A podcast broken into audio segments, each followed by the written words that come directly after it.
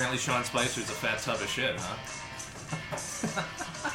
Spicer had a rough day. It was, that's, he was he was shamed. He's just he's just getting picked on. He's getting body shamed by the administration. Yes. Uh, so, so those of you who don't know, Steve Bannon, uh, it- when asked about why why we weren't doing more press conferences, said his exact quote was, "What was it?" Uh, Sean got Sean- fat. Sean got put fat. Sean got fat. Yeah, which is again, it's terrible on so many levels, and it just suggests how dysfunctional the internal dynamics are. Oh, that poor bastard. yeah. Hey, welcome to Barstool Politics.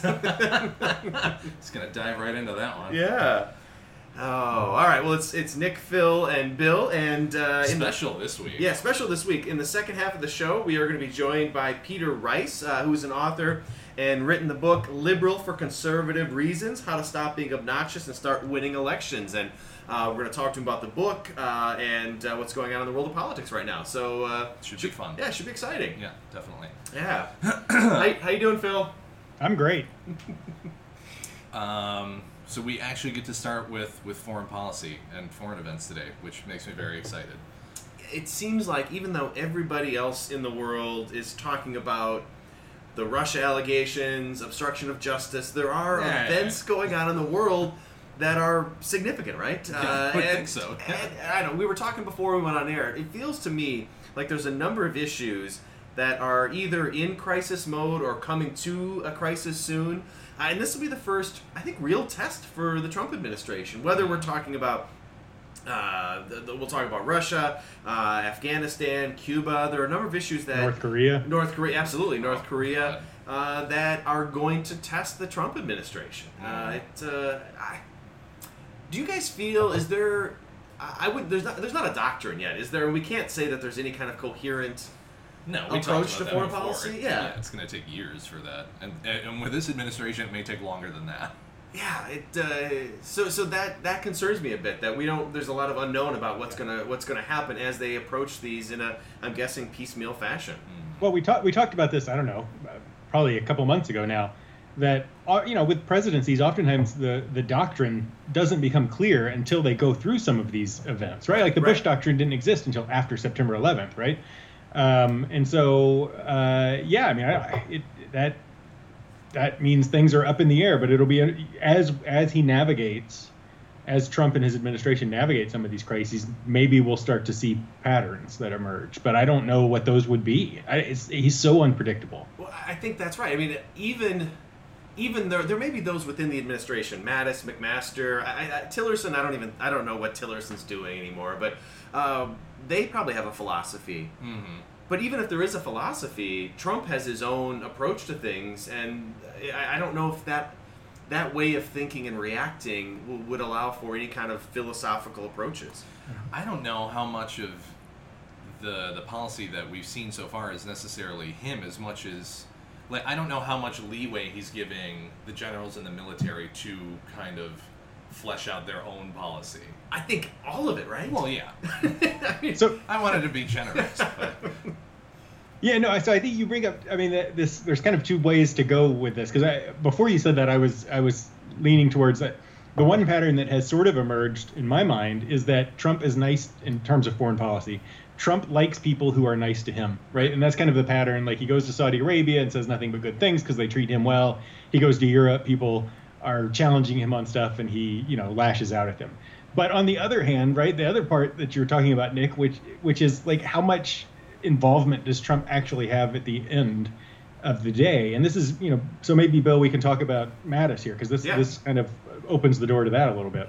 Well, yeah, so maybe we'll start with, with Afghanistan, then circle around to Russia. But uh, w- recently, Trump has ceded all authority for determining the troop increase in Afghanistan to the Pentagon, to Mattis. And so the he has said, Mattis, you decide. And it, it sounds like there's going to be about 4,000 additional troops uh, that are going to be sent to Afghanistan. And, and this feels like a song that we've sung many times, right? I mean, it's just the same thing over and over and over again. yes, for This- the past this 15 will- years. yeah. This war is what 16 years old. Yeah. Right? Like that's it. That is unbelievable. Yeah. And, and whether we go back to the George W. Bush administration or Obama and now Trump, all of them have had their their surges, both big and small. Mm-hmm. And so now we're seeing that Mattis has decided that the 4,000 is the right number, and that may be the case, right? I, I tend to think it probably is that he knows what he's talking about. But do we have a problem with the fact that the president is now saying to the Pentagon, Afghanistan's yours? I mean, right? right? I- it- the president is the one who makes should be making these calls. I don't know. Four thousand troops isn't going to make the difference, and like you said, a, a sixteen-year-long war at this point. The surge, the original surge, didn't apparently did not accomplish the mission. If hundred thousand troops Right? didn't What is matter, four thousand going to do? So yeah, so there's this big question of why are we in Afghanistan, right? Like that's that's something that I don't think we talk about or address. Like uh, nobody, like we. When was the last time they talked about Afghanistan on the news? Like I- how I don't. I sort of imagine that most Americans think that we're done there right, and don't right. realize what's going on. But there's this also this this principle at play here, which is a longstanding principle in the U.S. of civilian control of the military, right? And that's part of the reason why the president is made commander in chief. So you have a civilian who's elected. You don't have the generals essentially running everything. And this was one of the concerns when Mattis, Mattis, who who largely most people across the board were totally okay with. But the one issue that some people brought up that they were concerned about was that he hadn't been out of the military for the required, is it four years, five years? I don't remember what the limitation is. is it five? I was thinking seven, but I could be wrong. No. That's uh, Whatever. whatever it say is. three point five. Yeah, We'll so put it sounds prices right. right rules. That's Right. right. He hadn't been out of military for the required uh, years, Yeah. and so he. Um, people were talking about, and, and people sort of. It seems like most people largely dismissed it, but the concern was about this principle of civilian control of the military. That someone who's, you know, a, a career military person, fresh out of the military, shouldn't be in charge of the military. Yeah. Um, and so, yeah, there's this weird dilemma, which is that I I totally trust Mattis more than I trust Donald Yes, Trump yes. right? But at the same time, I think that principle is an important one, and it's a it's one worth upholding and fighting for to some extent. So it, it doesn't make me happy that the military is largely being told you're on your you're totally autonomous, do whatever you think is appropriate.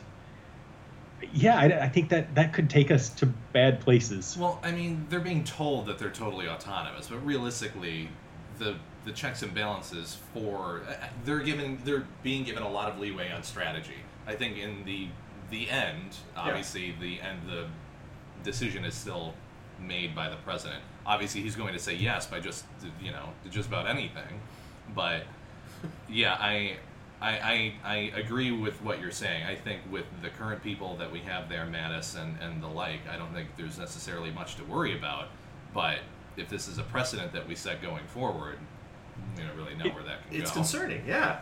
it's amazing how uh, just a different a, like a slightly different wording or approach would would make me feel better right so Yeah. if trump had said bring me your recommendation mattis and then mattis brings it to him and trump says approved right that right. like somehow that difference is enough to make me feel slightly better about it i'm not losing a whole lot of sleep over it but it, But, but o- only because we have so little faith in the president to make a, a good decision there, and so much faith in Mattis to say, okay, he's the adult in the room, and he may be the only adult left in the room.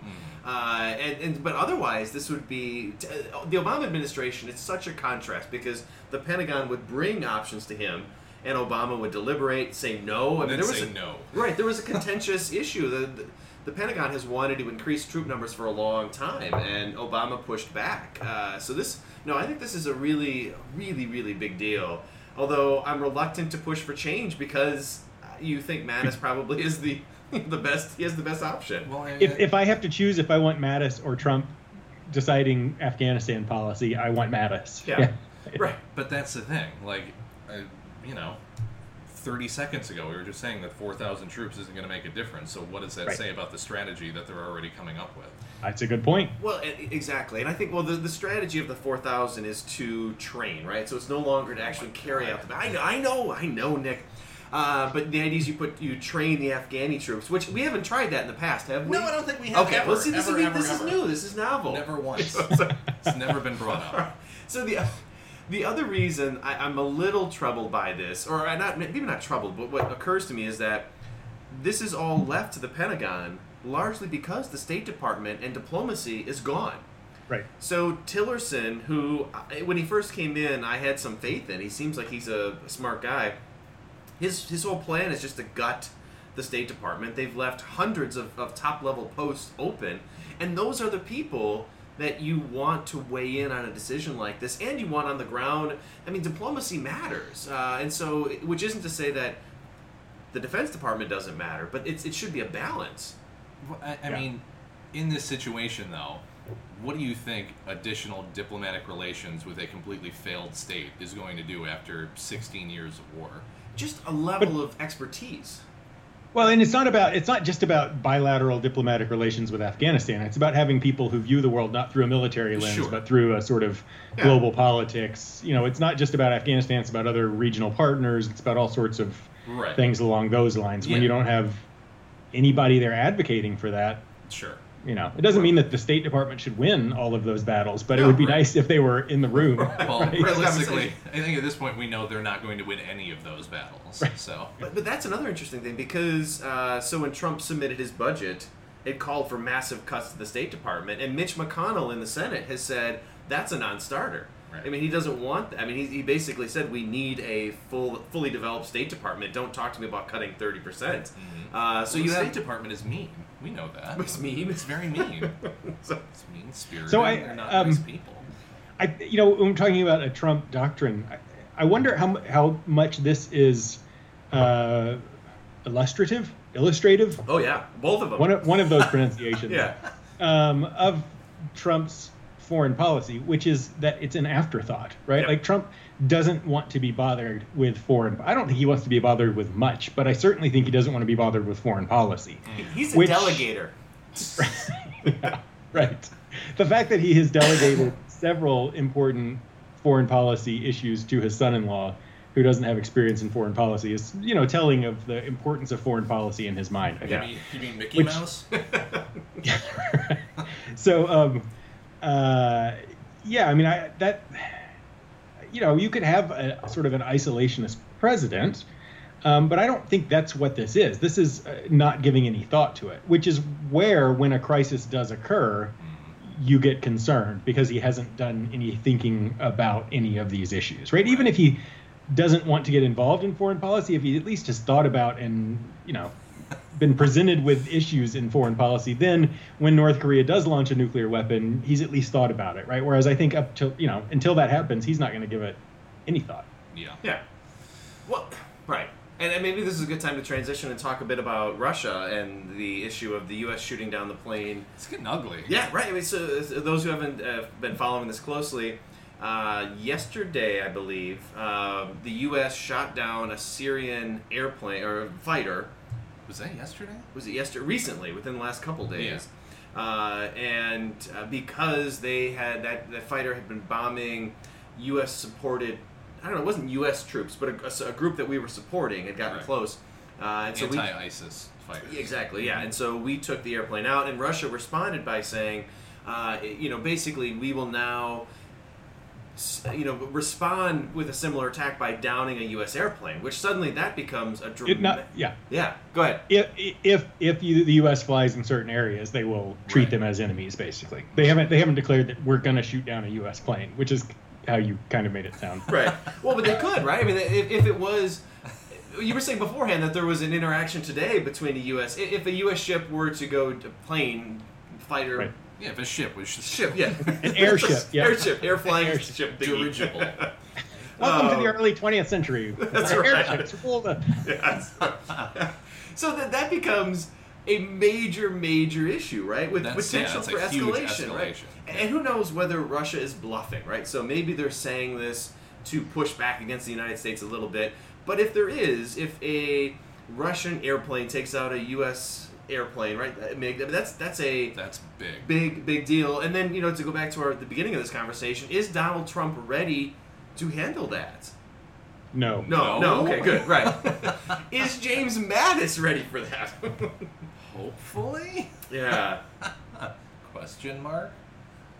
Mm, So yeah, we should we keep talking about Syria or should we? Yeah, we- yeah, or yeah, if you've got what else? So I, I was going to shift gears to North Korea because it, it also illustrates some of these issues with foreign policy. I think Yeah. right. This whole uh, Donald Trump doesn't really think about it or want to be bothered with it until something happens. Right. Um, North Korea is maybe one different. uh, Different in that sense because he's talked a lot about North Korea. He's been all over the map. At one point, he said he would be honored to meet with North Korean leadership, and you know now he's Smart been calling guy. him. Smart cookie. Yeah, I think. yeah. Is that what he said about him? Uh, yeah, yeah, yeah, he, he It said was he was something a- along those lines. something lines. along those lines. I don't know if it was necessarily smart cookie, but that's what I envisioned. I think Bill says that. Yes, that's right. Uh, so this week you have uh, the North Korea situation sort of ratcheting up as well. So you have the Otto, is it Warm Warmbier? Is that how you pronounce his name? Yeah, I think so. Yeah. So this uh, University of Virginia student who was traveling abroad and went on a tour to North Korea. I don't I don't know all the details, but he was accused of a crime of stealing something and sentenced to 15 years of hard labor. He was accused of stealing a propaganda poster, which there's no real. There's some grainy video footage that could or could not be him, but yeah, they detained him, and he's been there for, or he was there for over a year, right? Year and a half, I think. year yeah. and a half. Yeah. And, And- he had he had been in China and taken a tour. Like there's one of these tours that said it's like basically you will take you places that your mother wouldn't want you to go Exactly, yeah. into North Korea. So he willingly accepted this, but Yes. and then yeah, stole the poster. Mm, supposedly. And then and then Right. was it, it- it's unclear what exactly happened to him, but basically he was tortured and spent the last year in a coma essentially. yeah. Uh, finally came home earlier this week, and then yesterday was announced that he, he died from um, uh, whatever the causes related to his, his treatment in North Korea. So, meanwhile, this has led Trump right to the, so the, if we go to the the theory that Trump doesn't care about foreign policy, doesn't think about foreign policy until you know some random event occurs, right? He's been all over this. He's been tweeting. Yeah. So Yeah. previously had mixed messages, positive things to say about North Korean leadership, critical things to say about North Korean leadership. Um, he's been very he's strongly condemned North Korea and uh, uh, the North Korean administration for the treatment of Warmbier. So Bill and I were talking a little bit before. Somebody pointed out that the one time that Trump has really taken strong international action was in Syria after the chemical weapons attack, which was this sort of pull at the heartstrings pictures of people who, you know, you could you felt terrible for children who were suffering and, and whatnot. Um, and uh, I, have seen several people draw parallels, right? So Otto Warmbier is this American kid. It, it, it, like gets at the sort of emotions, the heartstrings. He was treated, you know, shittily by this North Korean regime. And this is the sort of thing that might lead Donald Trump to do something, right? Yeah. These are, if you're talking about foreign policy from Trump, this might be the sort of thing that leads to action. Absolutely. I mean, he spoke. He met with their met or spoke with their parents. Right. Clearly, it was upsetting him. He tweeted, um, you know, in trip, typical Trump fashion. Uh, so a tweet he sent out today. While I greatly appreciate the efforts of President Xi and China to help with North Korea, it has not worked. At least I know China tried, right? so, so this uh, this suggests So that bizarre. right? He's he's shifted, right? So before there was, I mean, even last week there was talk that there could be negotiations that that might potentially be on the table, and now that appears to be gone. Working with China to, North- I mean, it, it, it seems like he's shifted gears because of this one event, Uh, or maybe potentially. You don't I, think so? I don't see one thing coming out of this. I think he's putting on a good show, realistically. or, or is he putting, or is he upset, and then he goes to talk to Mattis or somebody else, and There's they say.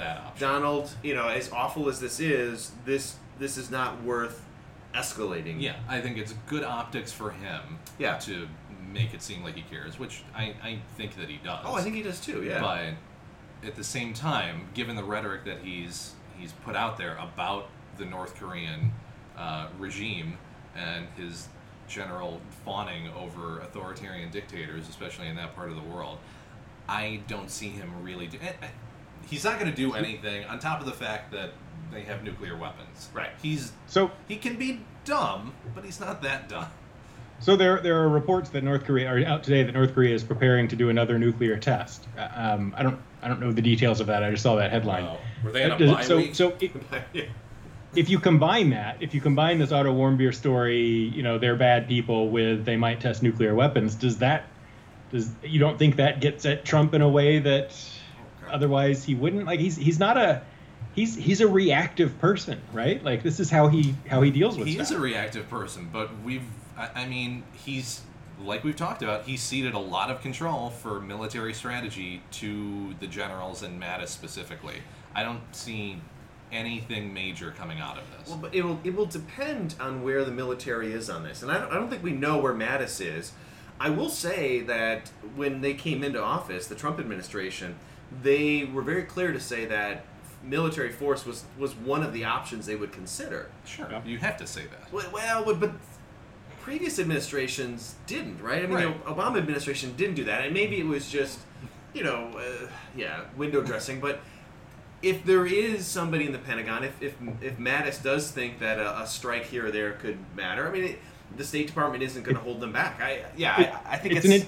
Go ahead. It, it's an interesting question because the Syria strike, if we go back to that one, I think that's one where the Donald Trump emotional response lined up with something that the military had been wanting to do, probably. Exactly. Right. So I feel like throughout the Obama administration, there was lots of push to do more about Syria. And so you had those two coming together the military and Trump wanting action. So the question is even if Trump wants action here, what what does the military want? And I don't know that we know the answer to that necessarily. Well, I can't. I mean, I, they're not going to. They're not. Gonna, they don't, obviously don't want war with North Korea. No, But like you know, a limited strike or whatever. I don't. I don't know. Well, Sure. it could take the same form as the Syrian strike, where uh, you know the U.S. takes out a facility, maybe not a nuclear facility, but maybe something as a demonstration effect, right? They've they've done that. You There know, is no, No way, way? not a. There's not a a single part of me that believes that. Because You're of talking about. Syria and a completely decimated and uh, disparate force that doesn't have a good central command structure that is just kind of all over the place, as opposed to one of the largest standing armies in the world that does have nuclear weapons. That is on in on, on the border of one of your closest allies. It's not So going to happen. And frankly, eh, realistically, we have three other people that are still detained there. This is, sorry to say, and I feel bad about saying it, a minor incident. Like, it, Oh, I agree with it's you. Emotional, but Yeah. this is not, you know, nuclear war level material. but if Donnie's upset, So yeah, that's the thing where I say no. I, I, I, I under really almost any other presidency, I would totally agree with you, Nick. But in the end, right? Like, I, if Donald Trump wants a strike, it doesn't matter if the military doesn't want it, right? I mean, they can try to talk him out of it, but if he says we're doing it, then he gets to say we do it. I, I don't know, dude. I, like, I, I think Oh, there's going to be some pushback. On, I know that's what I know that's what the protocol is, but you're talking about nuclear war. Like, there's gonna be something there that stops that from happening. I think it's especially in this situation. This this is the president who there were reports of throughout the campaign and early in his presidency of the first question he was asking military people was about nuclear weapons and why we don't use them. Is it nuclear or is it nuclear? I still think it's less likely that that would happen, but but it, it is it is it is a possibility, right? I think that's uh, you're probably right, Nick, that it's not going to happen. But I wouldn't be surprised if that discussion, if it hasn't already occurred, will occur, and somebody might say, "Well, it's not because of the reasons you articulated." Regardless of what those decisions are behind the scenes, Yeah. this will be out of the news within a week. You So think? I- I think yeah. so. okay. I I I, ten, I mean I I largely agree with you, Nick. I don't think anything's going to happen. I do think it's again illustrative, Yes. illustrative of the problems of having a president who is carrying out foreign policy largely from an emotional Sure. Oh, it's Oh Right? yeah, I That- completely that's agree what's with that. that's what scare that's what terrifies me more than a lot of the other domestic issues, Yeah. which I think are major of major concern. But this is like bad stuff can happen when you react emotionally in you know these deeply complex foreign relations. Sure. Yeah. because when you look back through the history of U.S. foreign policy and dealing with crisis or crises, uh, it usually comes back to the president, right? So the the State Department will have a perspective, the the Defense Department will have a perspective. Everybody weighs in, but it's it falls to the president to make that decision. And whether it's the Cuban Missile Crisis or you know whatever the example is, you hope that the president is the one who can, you know, have the weight of history upon them. And I, I think that, that it's clear that Trump is not that individual. Mm. And there are people around him who might be, but but not the president himself. Yeah. Uh, which is it should terrify all of us. No, You'll be okay. I'll be all right. All right. Calm, calm down. Can we can we talk briefly Cuba? Because that was that was just fantastic this week. Um, yeah. all right, so uh, so Donald Trump uh, went down to, to Miami and gave a speech in which he rescinded uh, some of, of Obama's uh, policy changes towards Cuba. You know, most significantly, uh, it'll cut back a little bit on the travel and, and ability to spend money and go there. I mean, it, it not a, it's not an overhaul. It was a, No. a minor tweaking, but the rhetoric that he used, uh, attacking the Cuban regime, suddenly human rights mattered for Donald Trump and mattered a lot. Uh, I mean, that, that speech itself was was over the top in terms of it was just oozing human rights left and right. So, Phil, has Donald Trump been bitten by the human rights bug? No, no. He's he's a man who lives in the moment, right? And if it's convenient in the moment, he's going to do it. Which is why he can go to Saudi Arabia and praise their regime and say nothing negative about human rights. But when it's convenient to like attack the Castro regime, he can suddenly be a huge fan of human Yeah. rights, right? Like there's there is no like guiding principle that runs through the Trump administration other than what's best for Donald Trump's administration and Donald Trump. Well, I mean, the rhetoric, which I, I mean, I'll I'll give him props for this at least. That a lot of it, what you heard in the media, was that he wanted to keep a lot of the capital flowing into Cuba away from the Cuban military, which I don't know. Personally, I agree with. I don't necessarily know the details of it, but at least the optics of that look good Sure. from a less of a human rights standpoint. But It's it's this question of whether you want to continue to isolate them or with engagement and, and development, whether a middle class emerges. So I- you know, I think there's different approaches to that. Um, you know. This was a, an easy victory for him, right? I mean, it was to go in there and to talk about human rights, and uh, but I don't think he believed. Maybe he, may, I think in the moment he probably does believe it, uh, but he has just. What was I talking about? Right. I mean, with Saudi Arabia, you know, Duterte in the Philippines, you know, he loves, uh, what's his name, Sisi in Egypt. He loves the dictators and all the Democrats he can't stand. Uh, and so this So- is a unique one. Uh, Cuba is a is a.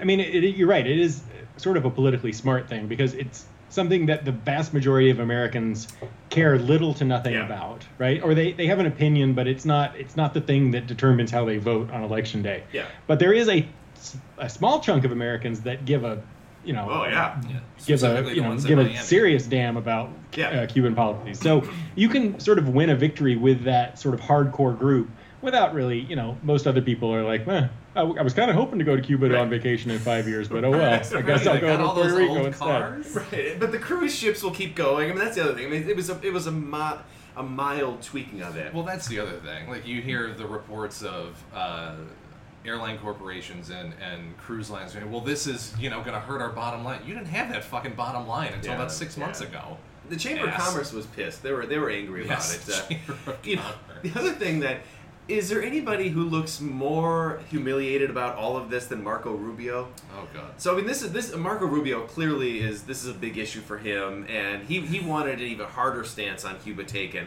But you go back all the way to the Republican primary when Trump is calling him what little Marco, Little Marco. and just mocking him and embarrassing him. And Trump and Mark uh, Rubio at that point is saying like he's not qualified at all. And now at this event is basically groveling for the wonderful work of President Trump. I mean that had to be particularly uncomfortable for him. Rubio has gone from like respectable to just like, the the level of the drop in my level of respect for him has Yeah. been precipitous, right? How high was your level level of It, was, respect? it for wasn't him? necessarily all that high to begin with. It wasn't bad though. I thought I- like he, he went from he went from you know a, sort of a mainstream Republican, a little conservative, but like had a future in politics to like I just man just like what does he stand for? There, there Like, were a, just exactly, there were a lot of the never Trumpers who were Marco Rubio, Rubio, Rubio supporters, right? I mean, they, that he was the guy, and I get why because he was this moderate Republican and his yeah. But to, to go slurping back to Trump was it was it was I felt bad for him. he was supposed to, I mean, he was like, if you had to pick like a flag bearer for the future of like the mainstream Republican Party a few Yeah. years ago, it was Marco Rubio, right? Mhm. And now you're right. He's just like, just shows no signs of having a spine. He just Yeah. like does what he just caves on stuff. Well, it seems Like can't even a issue a strong statement on anything. Like even John McCain, like has he, you know, he's like keeps making these strong statements on stuff. He's made a strong statement on the Senate health care bill. Yes. He's gonna vote for it, but Right, at least right. he's saying that he has issues with it, right? Like No. Mark Rubio's not even doing that. He, he made it so strong. He actually actually didn't he already put his vote in? Is that right? I, guess- think so. Yeah. Yeah. McCain is so good at like criticizing, and then like when it comes to the vote, he'll like get in line. Yeah. Um, which is, there's some real strategy there because he's He's a maverick. He's a maverick, except for when it matters. So, all right. So even though this has been a bad week on a whole host of not necessarily a bad week, but a complicated week for foreign policy issues, one that went really well was Trump's visit with the president of Panama. It was Oh. it was so good, Nick. so uncomfortable. All right, so those the listeners who didn't catch this detail, uh, they they're sitting in the yellow chairs having their awkward back and forth of you know Trump is saying things, uh, and they he said, okay, I'm going to read Trump's quote. No, don't. Quote, I know I have to, Nick. Quote, we have many things to discuss. We're going to spend quite a bit of time today. And then he looks at uh, the president of Panama and says, the Panama Canal is doing quite well. I think we did a good job building it, right? And then the president of, of Panama responds, very good job. But then he said, "Yeah, hundred years 100 ago." years ago. Yeah. Yes, hundred years ago. Yes. Oh, I my new favorite thing it, Jeb. when they're in the yellow chairs is not to watch Trump, but to watch the other Yeah. head of state there. Because every little twitch, you can sometimes see it in their eyes, and I wonder, how do you prepare? Like, uh, so if you're the if you're the, like the you know one of the top advisors to a foreign uh, you know a foreign leader coming to visit with Trump, how do you even begin to prepare? Because you have to you you have to treat him with respect, Yes. right? Like you have to go through all of this, but like I, there's it's so unpredictable. I it's not a job that I don't envy them that job. It's got to be kind of a nice break. They don't have to think about anything of salience. They just Yeah, kind of sit substance. there and you Well, know, and just you- go, "Oh, no, I can't look this dumb." if if you were if you were smart, it's probably a real opportunity, right? Like you you kind Yeah. of feed his ego a little bit, and there might be a chance to actually negotiate in some really interesting ways. If you know, Yeah. not not in the way that like Trump supporters think that Trump is so good at negotiating, Right, but in right. the sense of like if you're going to meet with Trump.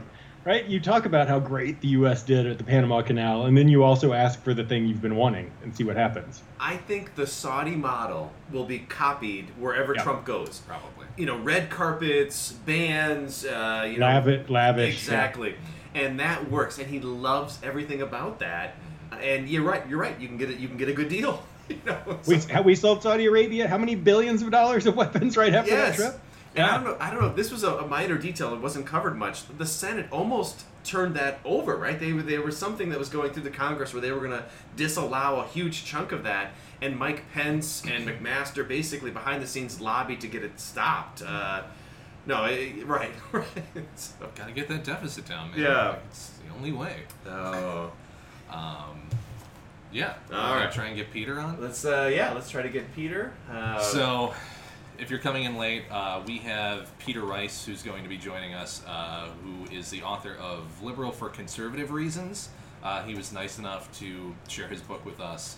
Um, pretty, pretty damn funny. So we're, we're excited to talk to him. Yeah, so we are we are trying to Skype Peter in as we speak. Um, if the technology works, Nick, you know we uh, technology. I don't know how those inner tubes and That's right. Work, and Um, but uh, but yes, uh, liberal for conservative reasons. How to stop being obnoxious and start winning elections. It's good. I, uh, yeah. Yeah. I don't really want him to win No. elections, but yeah, that's fine. Peter, Hello. welcome to How's Barstool? Politics. Well, thank you so much for having me. Yeah. So, all right. So, for our uh, listeners, uh, Peter is a journalist and writer uh, based in Albuquerque, New Mexico. Uh, he covers local, state, and politics there. Um, uh, and you've written other books as well beforehand, right? Yes, although they, they have nothing to do with such such partisan topics. They're mostly about bicycle touring. Hey, but that's all right. Another That's all right, more fun pursuits. But uh, Yeah. There's been a few interesting things happening in national politics lately, so I thought I might uh, might take that on. It's a good time Just to on a write a lark. book. You know. So was there Yes, something that was there something that actually made you sit down and, and write this? I, I love the book by the way. Like what what Oh, was the catalyst that that started this? I'd actually been working on it before the election. Okay. Because it had occurred to me that liberals are annoying uh, for a long time. Uh, had uh, and, and I say that as a liberal, by the way, who grew up with liberals and and loves liberals. I know I sound like those people who are like, uh, some of my best friends are black people. No, some of my best friends are liberals, and I say this with love, but they're annoying as hell. And uh, it was it was kind of on the uh, uh, between the back and the front burner for a while, and then. Uh, President uh, Man Baby got elected, and that was what I needed. So, so can you uh, like explain your basic, like your I don't know, I, I don't know, summarize your first chapter, right? So what your basic point is that that uh, liberals make points that people largely agree with, but they make them in a way that makes people hate them, right? Yeah, pretty much. So I think I think people basically support the liberal agenda uh, when it comes to healthcare, economics, Planned Parenthood funding, the environment. Like ba- basically, all the liberal staples get majority support in the United States, and yet a lot of people who support those issues vote for Republicans uh, time and again. And I argue uh, that liberals suffer these defeats time and again. I'm, I'm, sure for a lot of reasons, but the one I'm I'm tackling here is because they package their arguments in the most annoying way possible to appeal to the smallest uh, possible group of people. Definitely not moderates, definitely not conservatives, and even a few liberals don't don't like their their arguments as well. So in short, their style uh, is is terrible. It's inward looking. It doesn't take into account the moral frameworks of their political appoint, uh, opponents. And so this this book is sort of a, a long brewing catharsis about that. Uh, but it's also a bit of a how-to manual uh, for arguing liberal politics in ways that conservatives might actually pay attention to and care about. So, so in your sense, right, it really is it is style, right? So, you know, and, and so Phil and I are both academics, and I think we're part of Phil in particular, that that annoying, obnoxious group, and and when they talk to each other, they get along just fine. But you're right; it is it's it's that stepping outside of that bubble and appealing to a mass audience, and in many ways, like the traditional democratic group, right? The base that they used to appeal to, that blue collar uh, Democrat, that's it's moved on, right? They, they have no interest in dealing with academic elites. Uh, well, I guess I'm not sure exactly. I mean, Yeah. I, if you if you read like uh, Thomas Frank's book, uh, he argues that it's way too much Yeah. uh, of academic elites, and they should they should get back to their working class roots. Uh, so I, I mean, maybe this speaks to a larger problem: is that we we really have no great idea of what the Democratic base is anymore. I mean, there's this coalition of the ascendant idea, Yeah. uh, but it's it's not clear that that is a an enduring majority, which seems to seems to be a prerequisite in democracies for actually uh, doing things. So I would Sure. I would hope we would go for that at some point. Yeah. So what So- has- uh, uh, go ahead, Phil. So, uh, can you give us an example? Like, pick a pick a topic, like a, one of the issues. You go through a lot of them in the book. Like, give us an example of like the way that the annoying way that liberals talk about something versus what you think how they should be approaching it that might actually win people over. Uh, how about oh, birth control's in the news. Want to do Yeah. birth control? Yeah. All right. So there's this whole fight. The, there was the executive order the other day about uh, these these so-called religious freedom exemptions to the, the birth control mandate uh, under the Affordable Care Act. Now, the liberal talking point for why we should have that uh, in place is because it promotes uh, women's health, it promotes women's equality, it helps women uh, be full citizens in society, and because a lot of women are poor and desperately need the help. Now, that's all true, and I agree with all of that. Uh, and that is super annoying to anyone who's sitting there thinking, somehow I figured out birth control without the government's help. Right. Uh, and so, so, and this all sounds suspiciously like, to a conservative ear, an attempt to get uh, them to pay for uh, people who should have their act together as birth control.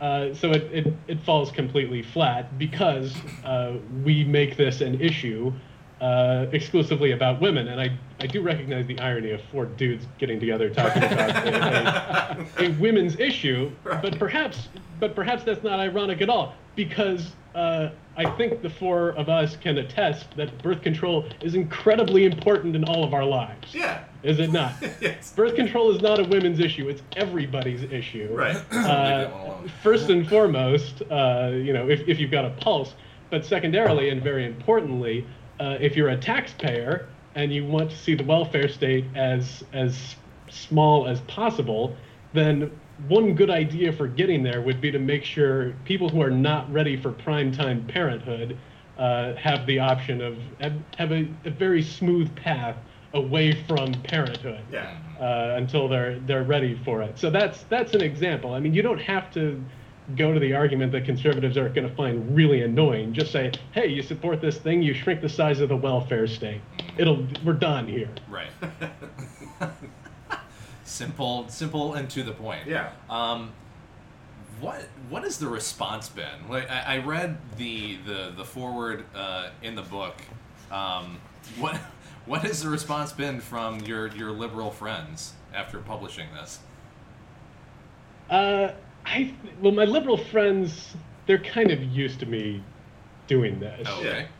Right. So there, I was like, I was like the one Hillary supporter in the in the group of Bernie people, and so they're they're used to me being the that that guy who, who says those things and is weirdly in favor of free trade and and and all these things. So I I think uh, some of my liberal friends, some of whom I got to kind of preview the book, they were they were a little bit weirded out by it, but uh, you know we're still friends because they're liberal and tolerant, and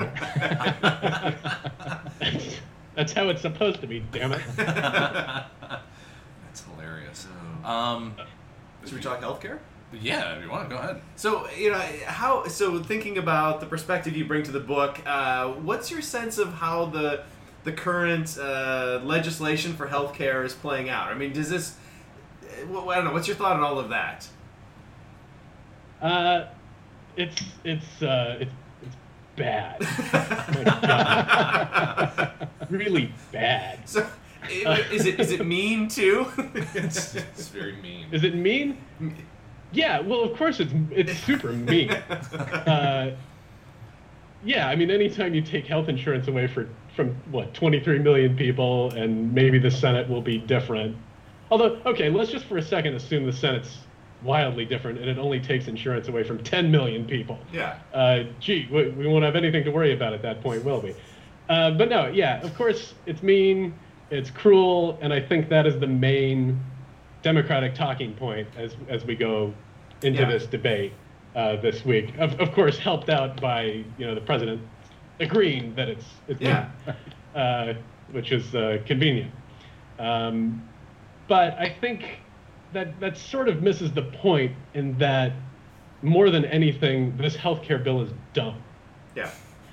uh, because it seems to be written based on the idea that if you take health insurance away from 23 million people, they will suddenly either disappear off the face of the earth, they'll get raptured or something, or they'll suddenly never have health problems again. They'll never get injured. They'll never get pre-existing conditions. They'll never, I don't know, get shot while they're trying to play a baseball game, which Yeah. is a pre-existing condition that could prevent you from getting health insurance in the future. Nothing will happen to these people uh, ever again, and we won't have to worry about them, which is completely divorced from reality. They'll, they'll Right, go get a they job because They'll get a so they can pay for health Yeah, insurance, right? right? I'm, I'm sure they will, yes. And, actually, I, I mean, I'm sure some people think that, uh, but they've apparently never worked in the thriving construction or hospitality Right. sector, Yeah. or for that matter, for uh, a small startup tech company. Uh, you know, you got to have a big company if you're going to afford health insurance. Um, so all that's going to happen, if they, uh, hopefully not, but if they do manage to, to pass this bill, is we'll have uh, an extra 23 million people walking around uh, who don't get as much preventative medicine. Uh, in other words, the cheap kind of medicine. They go to the ER more often. They rack up huge bills. Uh, those bills either go to some payment plan, but more often just get ignored. They get thrown out by a bankruptcy judge. And then the hospitals and the doctors come back from that appointment uh, at court with a great plan to raise rates on the rest of us. Now, I call that socialized medicine. The Republicans call that a great health care bill. I don't know what their their deal is with that. The other stupid thing this bill does, at least the, the House version, who knows what what the geniuses in the Senate will come up with, but it, it literally creates a new entitlement. These tax credits. Mm. Uh, and it's an entitlement that doesn't have the decency to go to only people who uh, actually need it. Uh, it's just a it's just a check written to to people based on having a pulse, uh, which is, you know, maybe not a problem from a fiscal perspective in the short term, but in the long term, what's the most obvious thing to happen here? Well, people are going to realize this thing doesn't buy them jack squat on the insurance market, and they're going to burn up the phone lines and get this thing increased. So not only do we have an entitlement that goes to basically everyone, regardless of income, there is an upper income gap, but it's it's pretty high.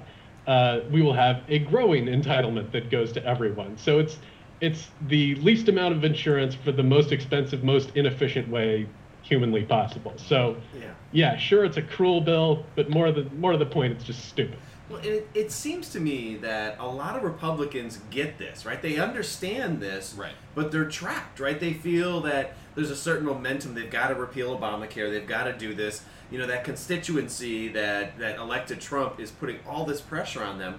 But they understand this. They realize that, you know, the, the 24 million people who are going to be kicked off eventually, like, that's not good for their electoral prospects. Uh, I mean, all of this seems like they should know better, and I think they do.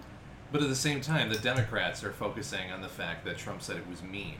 Like, Right. not the salient points that, that Peter is bringing up Yeah. right now, which is kind of the point of this entire discussion. Yeah, right. No, I, I agree. Yeah. I, I, I, honestly don't know what the result of this is going to be, but I don't think it's going to be as much of a blowout as some people are saying it's going to be.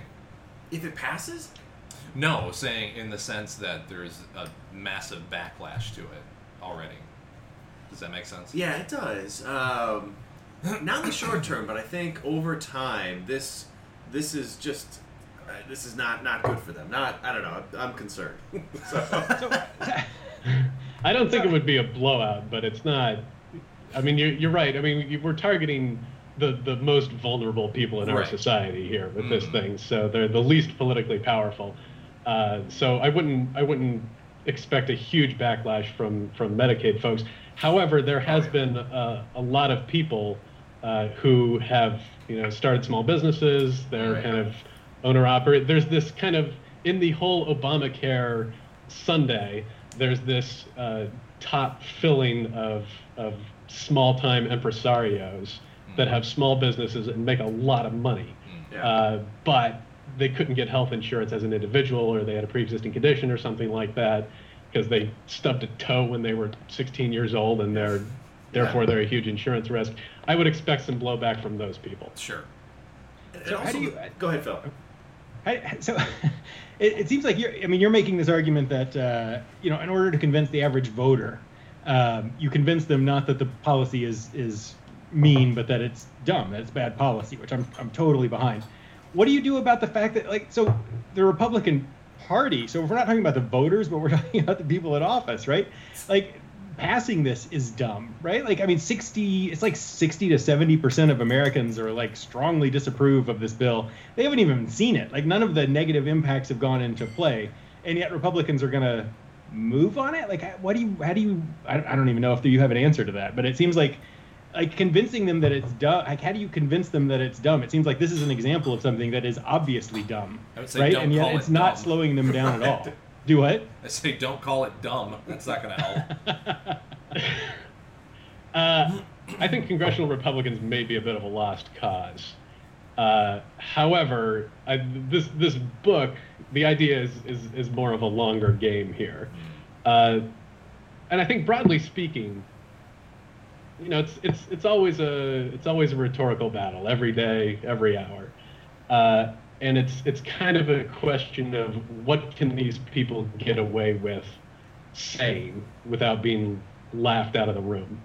And I think if if enough people, if and again, I don't I don't need to take over the PR operation of the DNC here. I just want these Somebody arguments of you know, we don't have to moralize all the time. Let's just talk about how this is dumb. Uh, I just want that to have have a, a kind of slice of the conversation. And if we can if we can get everybody to wrap their minds around the idea that so long as we will backstop emergency room care for anyone in the country, then basically we're already on an insurance plan altogether and it's all socialized. The only question is, are we going to be efficient about it or not? Uh, then I think some of the talking points that I've heard out of congressional Republicans uh, will they they won't be able to use those anymore, and they'll they'll fall flat, and maybe we'll just all kind of move on here. But in in terms of what this book has to say about the next week and and what the playbook should be, uh, not a hell of a lot, but uh, we'll see what happens. But it, it does seem like the Senate Republicans are giving the Democrats a gift here, right? I mean, so uh, Mitch McConnell, who is is a smart guy, right? He knows how to do this. Like you know, he's they're saying it's going to be ten hours of debate. That's it, right? Uh, this sh- this should be a gift to Democrats to just hammer on the lack of transparency.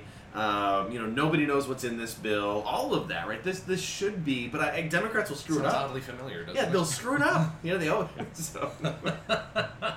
They are pretty good at that, aren't they? Yeah, they, they don't like winning elections. Um, yeah.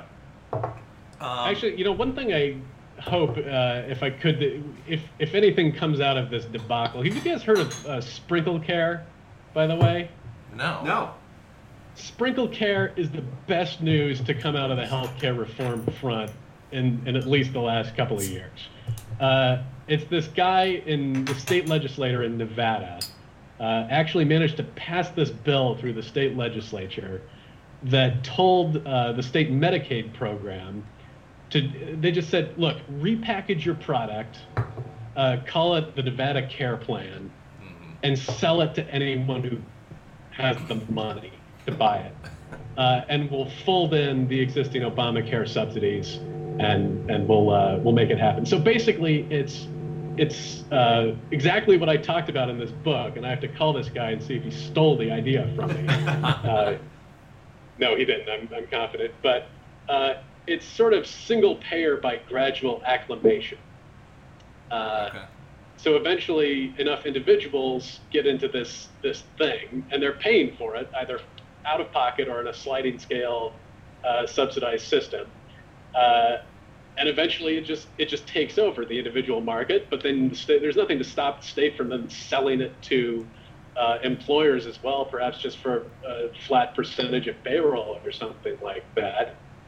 Uh, but that's that's the sort of strategy I hope gets more traction. Now, the, the Nevada effort got vetoed by the governor, who's a Republican there. Yeah. Uh, but that is what I hope the Democrats take out of this, whether this monstrosity passes or not, because uh, single payer is something the Democrats have been flogging for a long time, uh, but they don't know how to get there Right. without massive disruption of who's on what plan and huge tax increases. Mhm. But uh, this this guy, whose last name is literally Sprinkle, uh, in Nevada, has showed us the way.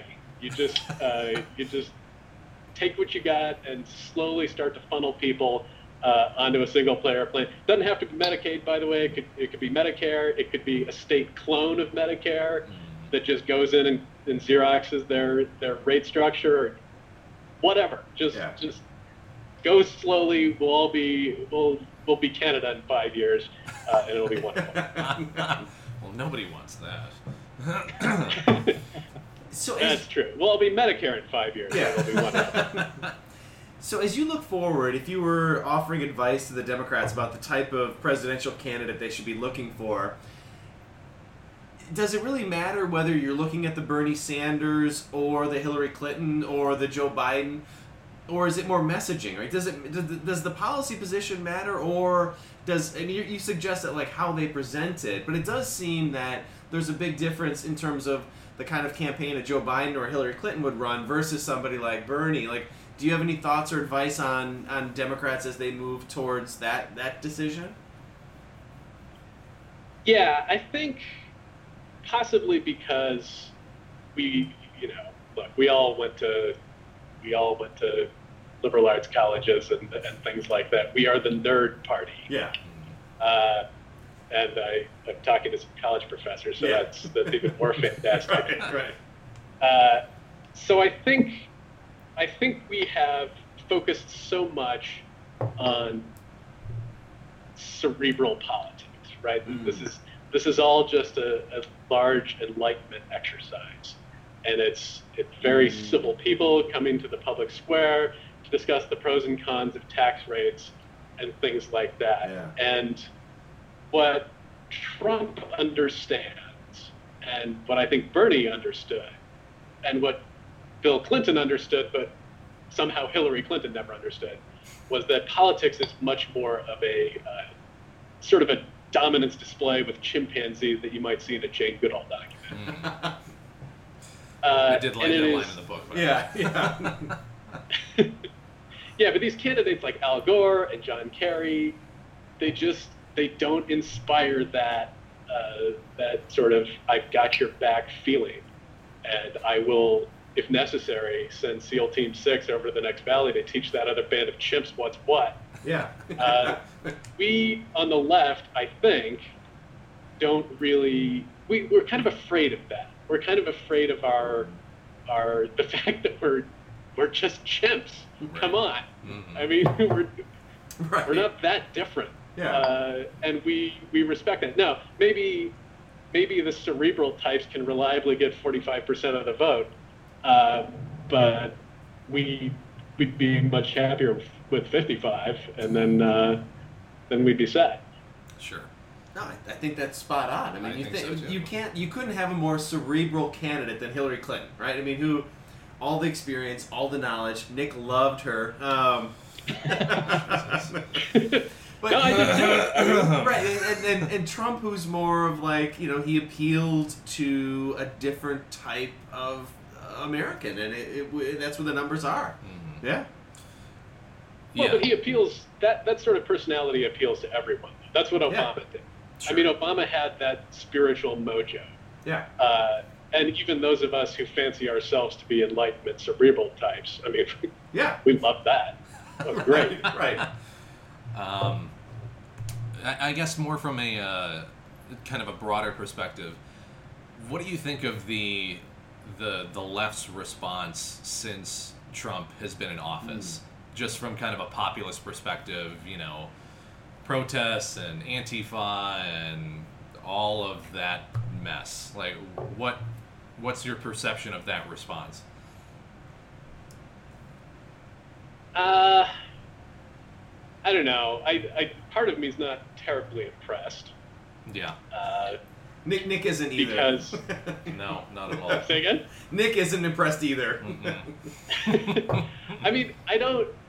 The left loves protesting, Sure. right? I mean, the, the Tea Party got into it for a little while, but basically, this was our baby. I mean, we had the civil rights marches, uh, you know, I mean, pride parades, uh, anti-war stuff. I mean, but it seems like the left isn't quite aware that protests don't win elections.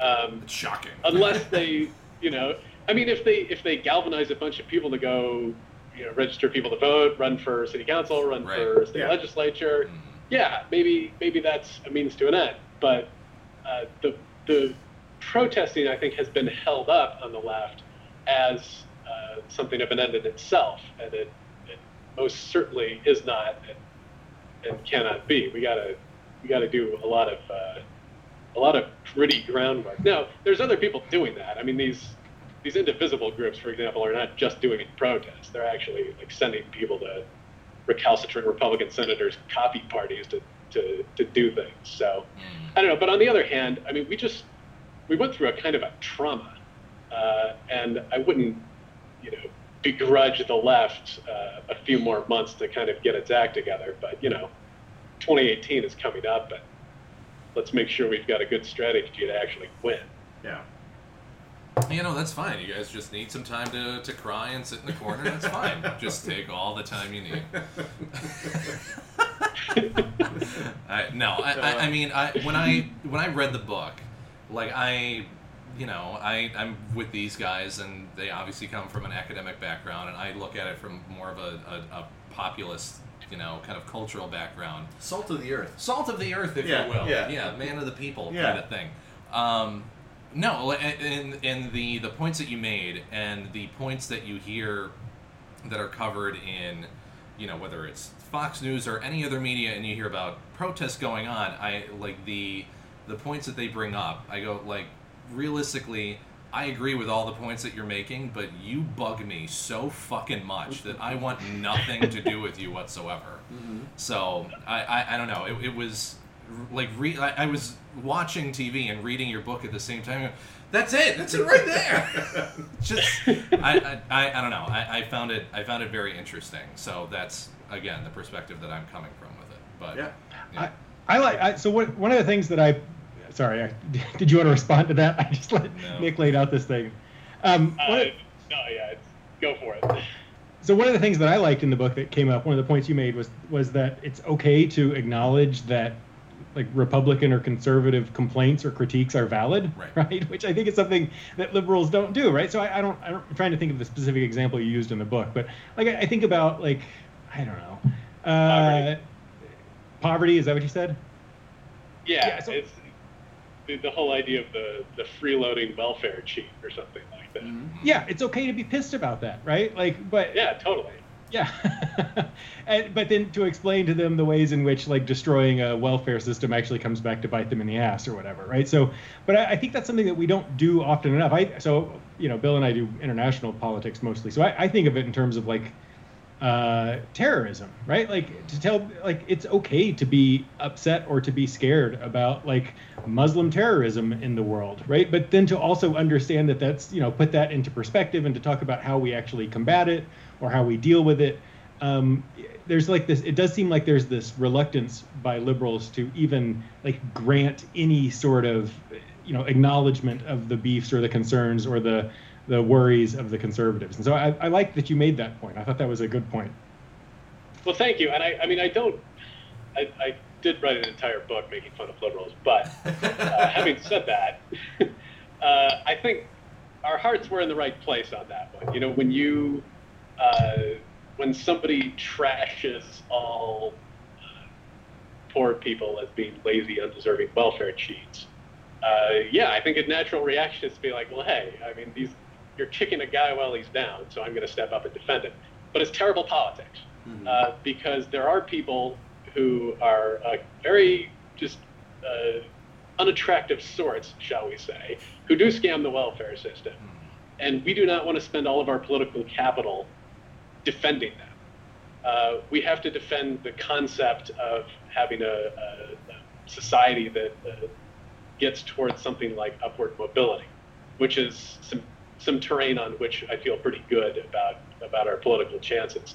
But yeah, if we if we spend all of our time uh, defending the the least attractive elements in our society, we're we're going to keep losing. Yeah, fair enough. Uh, probably most importantly out of anything, are you drinking anything right now? you know, so I've been listening to your podcast recently, um, and I love this. I love this tradition you have now. So I happen to be joining you from from Argentina tonight. Oh, we didn't know so- that. Wow. no. What what Uh, time is it in Hola. Argentina? Yeah. uh, they, in fact, there was this huge parade going by the apartment. Today is Argentine Flag Day. Oh wow. uh, for some reason. So Very there was nice this a lot of honking cars going by here, and I was afraid it was going to disrupt things. But anyway, uh, I have here uh, a box. So the thing, okay, so Argentina, Argentina, capital of, of all good wine, right? Yes. The beauty of Argentina is you can you can go to the store and get uh, and get this huge box for about forty pesos, which is about two dollars and seventy five cents or something like that. awesome. And Yeah. instead of being complete shit, it's actually pretty good because it's Argentina and it's just like grown down the street or something. Uh, so this is uh, Termidor uh, Tinto, so red wine. Uh, desde siempre en la mesa de millones de argentinos con los compartimos mucho más que un vino. So that means speak, speak English, speak American. yeah, sorry about that. Uh, since forever, on the table of millions of Argentines, uh, with uh, what we share is much more than wine. So that's a terrible Google translation of that. But it also says nuestra pasión on the uh, on the bottle. So Oh. anyway, it's uh, it's delicious. It's cheap. So All right. there you Hey, that's that's It is good. the first time we've had wine on. Yes, right. Absolutely. Yeah. Uh, Phil, what are you go. Drinking? do here. I uh, I took a break from beer and I had uh, I went with uh, old fashions made from Four Roses single barrel bourbon. It was fantastic. awesome. Very good. All right, Nick and I, we were uh, doing a sample from Lakefront Brewery, uh, which is uh, up in Wisconsin, in the best best brewery tour you can do in the United States. And we had three beers. We had I think you say that every week, Bill. well, because I'm hoping they'll We're like determined to get a to get an ad Uh, from that's. I keep trying. so, but these are new beers. We haven't had these before. The White, the Fixed Gear, and the River West Stein. So uh, Nick and I had the same ones. What What'd you think, Nick? I mean, I love like I think red ales are my favorite Yeah. favorite beer ever. It's kind of nice and caramely, and this Yep. one is just kind of lightly caramely. Yeah. and pretty pretty easy. Um, so I was a huge fan of that. Um, the white tasted like melted crayons, so I don't want any part of that. Um, This is an organic Belgian style oh, wit ale. right there. No, yeah. it's done. Yeah. I don't want anything organic. I want chemicals in my Yeah. beer. Do you you consume melted crayons often? I, Enough, I enough. can neither confirm nor deny that, Phil. um, you do not recall? No, it just it has it's a very um, it's a very distinct Belgian style thing that uh, just doesn't sit well with me. So There was a lot of coriander in it. yeah, whatever Yeah, that yeah. shit, whatever.